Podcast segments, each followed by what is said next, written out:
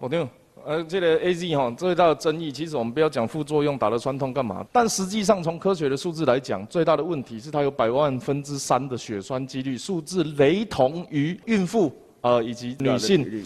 所以是不是在我们参考了科学的数字啊，国际研究之后，以百万分之三哈副作用什么意思？全台湾的人两千三百万大概会有六十九个啦。假设全部都住 A Z 的话了哈，所以事实上是数字非常非常非常的少。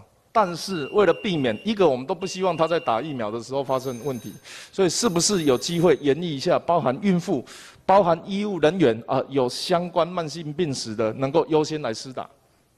呃，这妇产科医学会有提出相关的建议，那目前我们也请专家在研议中。好，我们具体我们希望可以得到一个呃明确的回复，就是我们做出来的研究结果跟这个呃妇产科医学会他们那边相关的讯息，啊，让大家公告周知。